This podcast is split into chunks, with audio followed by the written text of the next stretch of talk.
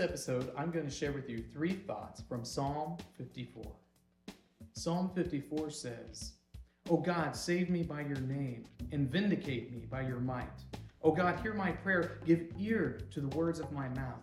For strangers have risen against me, ruthless men seek my life.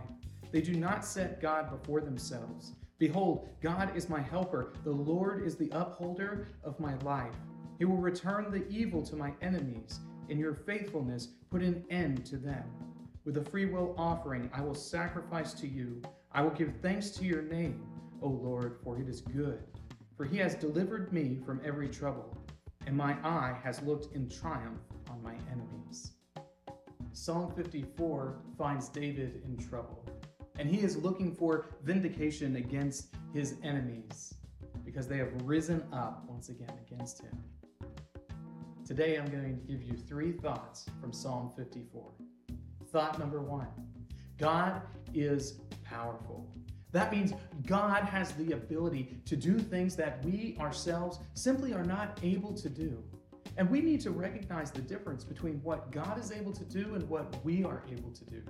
We need to recognize His great strength and control and authority in the world, but also recognize that He is present here with us. God is powerful and He is totally aware of the things that we are going through.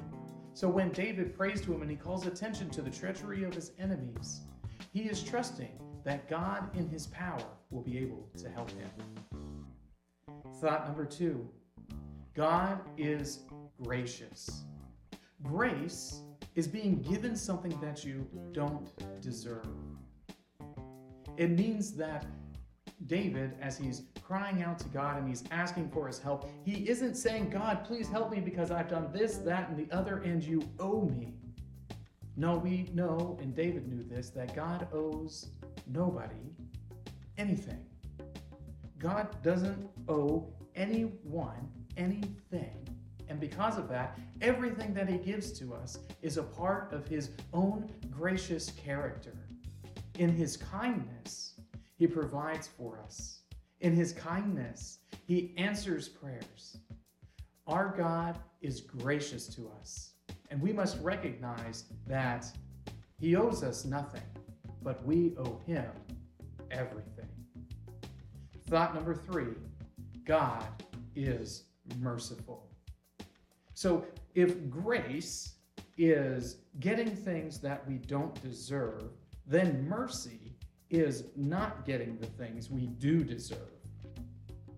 If you looked at the last episode about all of the things that happened to David because of his treachery with Bathsheba and everything surrounding that situation, David has a lot of punishment given to him.